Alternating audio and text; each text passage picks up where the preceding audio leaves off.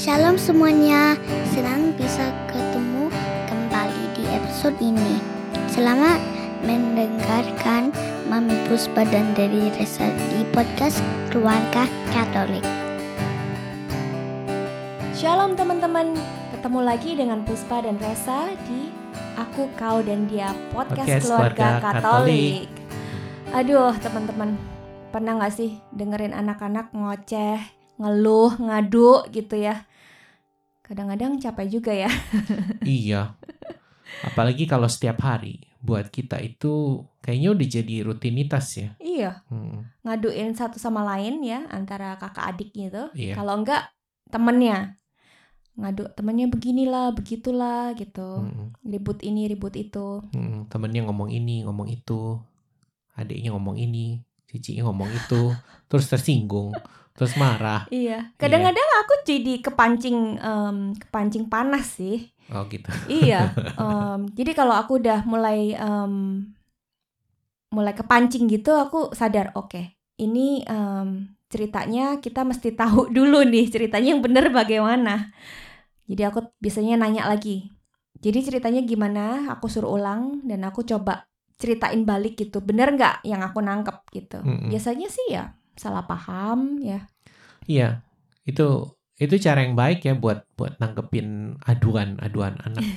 Kita Iya. mau ngomongin tentang konflik ini karena eh, kalau dengar dari teman-teman itu suatu yang banyak dari kita hadapin ya. Mm-mm. Uh, uh, selain ngadu-ngadu gitu kan, sometimes anak-anak juga bisa konflik beneran, either berantem ya, berantem Iya. pukulan atau berantemnya sampai serius sampai sampai upset gitu, Uh-uh. Uh, uh, atau ada insiden. Jadi uh, kita tertarik kita refleksi gitu, gimana sih cara nanggepin yang yang baik gitu kalau Hmm. anak kita tuh ada ribut dengan anak lain. Mungkin bisa juga kalau kakaknya sama adiknya tuh uh, ada ribut. Mm-mm. Jadi kalau kamu tadi itu langkah pertama dengerin dulu ya. Jadi Iya, coba aku- ngertiin. Mm-mm. Terus gimana? Aku deng- dengerin eh, coba eh, pakai point of view dia gitu. Benar-benar em, ngerti kejadian sebenarnya itu yang bagaimana gitu kan. Kadang-kadang kan anak kecil suka jelasinnya membingungkan gitu. Aku nggak mau aku yang salah tangkap ya kan? Iya. Mm. jadi aku em, ulang lagi tanya lagi sampai em, mereka juga setuju bahwa ap- apa yang aku tangkap itu benar gitu ya Iya. sesuai uh, em, cerita mereka gitu. Mm. Iya, So- jadi aku rasa kalau kamu gitu juga anak-anak kan merasa didengerin ya Mm-mm, dan dimengerti. Nah, Iya. Terus mereka gimana responsnya?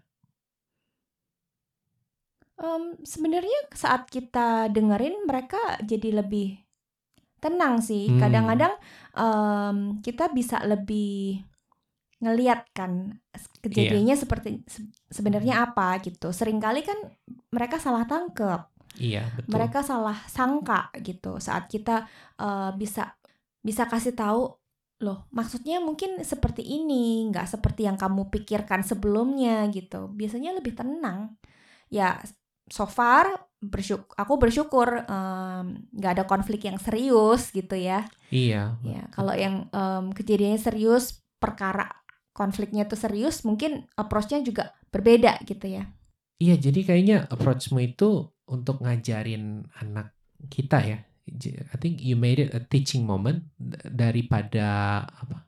Aku rasa kan some some some of us um, ikut panas seperti kamu bilang kan, dan Mm-mm. mungkin jadi naluri kita kan untuk ngebela anak kita oh kan. iya Iya, ntar kita mikir, wah anaknya kurang ajar, ntar aku mesti ngaduin ke sekolah, mesti ngaduin ke orang tua.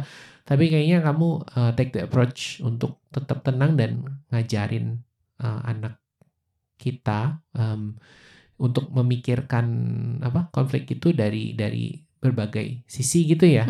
Iya. mm-mm. Nah, aku rasa it's it's a good point ya. Itu poin poin pertama yang very very good gitu. Kalau kalau anak kita tuh lagi ngalamin tension dengan orang lain, kita kan bisa ngajarin dan kalau dipikir-pikir kan sampai gede pun kita kan terus menghadapi konflik ya enggak? Iya. Dari pengalaman hidup kita. Mm-mm. Dan bahkan sampai mereka udah keluar rumah, udah de- dewasa kan ya konflik is always there dan Mm-mm. setiap dari kita kan harus belajar cara apa ngadepin konflik yang macam-macam. menanggapi Iya, ya. jadi sebenarnya kayaknya eh untuk hal-hal yang nggak serius seperti itu ya. Maksudnya nggak serius tuh kayak mungkin cuman salah, Salah paham, paham, hmm. saling ngejek, Hmm. tersinggung gitu, cekcok mulut ringan lah gitu ya. Hmm.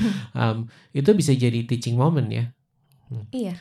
Uh, tapi kalau hal-hal yang lebih serius gimana menurutmu? Misalkan ya kan uh, sometimes konflik tuh serius seperti misalkan anak kita dibully Hmm. sama anak lain atau anak kita ngebully anak lain Hmm. bisa juga kan Hmm. atau ada verbal abuse atau um, sexual abuse atau inappropriate Hmm. things Mm-mm. ya meskipun ya touch wood kita kita nggak mau hal itu terjadi Mm. tapi uh, itu something yang bisa dialami kan sama Iya. anak kita kalau serius menurutmu gimana Em, kalau tentang yang misalnya ada orang yang ngebully gitu ya atau uh, melakukan sesuatu yang dia nggak nggak suka gitu di sekolah juga diajarin kan untuk Mm-mm.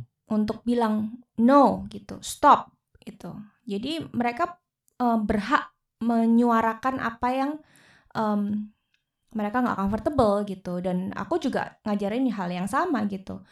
Em, untuk say stop no em, dan ngomong gitu cerita ke kita ke orang dewasa yang mereka bisa percaya. Yaitu ya kita berdua orang tuanya atau gurunya atau iya.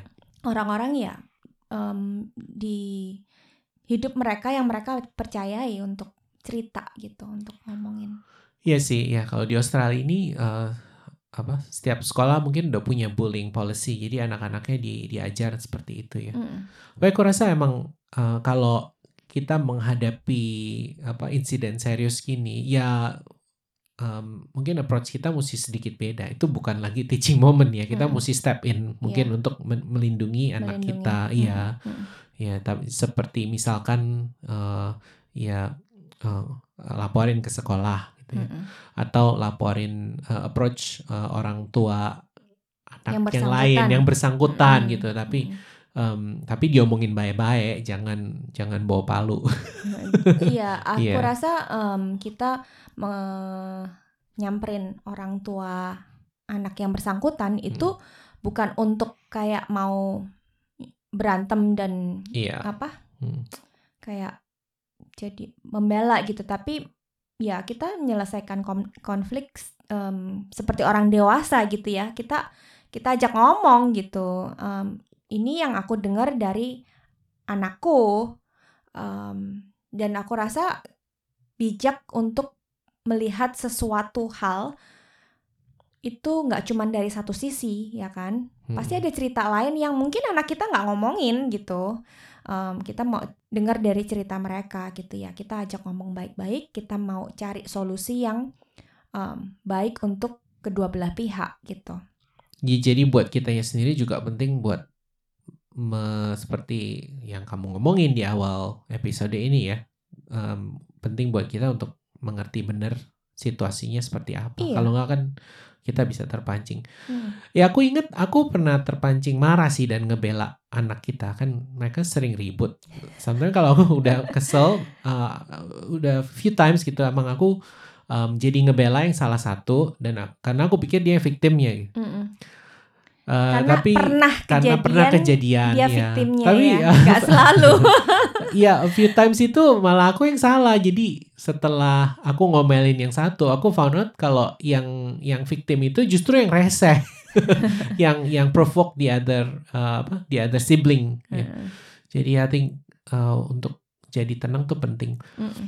Nah, um, berhubungan dengan iman Katolik, aku senang dengan ayat ini di, di Matius dibilang berbahagialah orang yang membawa damai karena mereka akan disebut anak-anak Allah. Aku rasa ini relevan buat kita parents yang mungkin ngadepin uh, situasi-situasi seperti ini ya. Mm-mm. Seperti kita omongin tadi, naluri kita kan buat bela anak kita. iya Kita juga mungkin ikut merasa marah atau sedih kalau anak kita marah atau sedih. Dan appropriately ya, kalau anak kita dibully atau di hurt, yes, Iya. it's it's hurtful dan Mm-mm. kita punya hak buat merasa marah gitu. Mm-mm. Um, tapi kan pengalaman kita sih peristiwa serius gitu itu lebih jarang terjadi. Um, most of the time it's not it's not it's not that serious dan Mm-mm. mungkin kita respons kita mesti sesuai dengan apa tingkat keseriusannya ya iya ya karena kalau nggak uh, kita bisa miss opportunity buat ngajarin anak kita um, untuk stand up for themselves gitu Mm-mm, ya. mm-mm. Um, juga gini anak-anak kan kalau ribut biasanya bayannya lebih cepet ya. Iya. iya. Anak kita juga setelah berantem bisa dalam waktu Berapa setengah menit? ya berapa menit Iya. ya. Um, tapi sebaliknya orang tua kan biasanya lebih sulit. Masih panas Masih orang panas. tuanya. Nah iya itu itu jebakan buat kita ya. Sometimes kalau kita terlalu cepat terjun dalam konflik anak kita, ya anak kita udah tenang, udah bayan, kitanya yang masih panasan, panas sih. marah-marah dan Hmm. mungkin kita malah jadi apa eh, konflik sama orang tua eh, orang tua lain jadi nggak enak. Mm-mm. ya. Jadi eh, aku rasa eh, benar sih approach kamu ya. Yang pertama itu untuk bersikap tenang, netral dan dan nggak cepet-cepet terjun. Dan setelah kita ngerti masalahnya kan kita bisa respon sesuai dengan eh, tingkat keseriusannya. Iya, jadi nggak jangan em, malah ngomporin, Benar, jangan ngomporin em, konflik gitu ya. iya Kita mau bawa damai, kita mau bawa ketenangan buat anak kita, buat kita juga, buat orang lain juga. betul. That's the Catholic way. Kalau kata film seri Mandalorian, Star Wars, dibilang ini, this is the way. Kalau kita orang Katolik, this is the Catholic, Catholic way. Iya. Mari berdoa yuk. Mungkin terutama kalau ada teman-teman keluarga Katolik yang menghadapi situasi seperti ini, kita mau berdoa buat teman-teman. Dalam nama nama Bapa Bapa, dan Putra, dan Roh Kudus. Kudus. Amin. Bapak, em, kami saat ini mau berdoa untuk kami orang tua agar kami bisa bijaksana saat kami menghadapi konflik, em, terutama saat anak kami menghadapi konflik dengan temannya. Biar kami jadi orang tua yang yang bisa membawa kedamaian untuk anak-anak kami, untuk hidup kami sendiri, dan kami boleh em, mengajar anak-anak kami cara yang benar, cara yang sesuai dengan kehendakmu dalam menyelesaikan konflik. Kami berdoa em, buat teman-teman yang saat ini mengalami konflik, biar hikmatmu Tuhan boleh ada dalam hati mereka, kedamaianmu, ketenangan boleh ada dalam em, hidup mereka, sehingga mereka boleh menyelesaikan konfliknya dengan baik, sesuai dengan kehendakmu, dengan tenang, dan membawa kedamaian buat hidup mereka juga buat em, teman-teman sekitarnya. Terima kasih Tuhan. Amin. Dalam nama Bapa, Putra, dan Kudus. Amin. Amin. Nantikan kami di episode mendatang dan jika teman-teman terberkati oleh episode ini, dukung kami ya dengan men-sharingkan Aku, Kau, dan Dia podcast keluarga Katolik ke saudara dan teman-teman yang lain. Jangan lupa kunjungi kami di www.keluargakatolik.online. Di sana teman-teman bisa menemukan episode-episode sebelumnya dan siapa tahu relevan dengan situasi teman-teman saat ini. Sampai jumpa dan Tuhan memberkati.